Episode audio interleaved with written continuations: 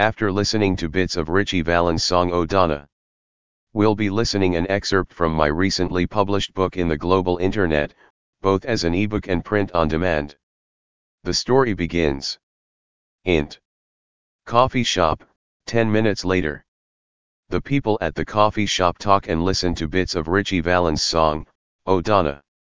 As soon as the music fades out, Joel and Emily start talking. Joel. Have you started making any university plans? Emily. I am thinking of drama, English literature, but also of a down-to-earth approach, management. As soon as we start making applications, I'll know. What about you? Joel. I am thinking of becoming an actor. You know, drama is my field. Joel eats his last bite of cheesecake and calls the waitress, in order to pay. Joel, continued.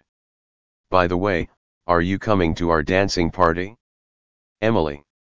I would love to. Shall we go together? Joel. If you could just give me your number. Joel and Emily exchange numbers. The waitress comes with the bill. She gives it to them and they pay. Right afterwards, the waitress leaves. Joel. I'll call you on Saturday morning to plan for the night. I had an amazing time. Emily. Thank you, Joel. Joel. You're welcome.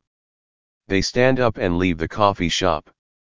My romantic drama screenplay The Words of Emily Logan is already available in iTunes and Amazon universally. You can search it in there and if you truly want to get the book into your hands, give it a chance.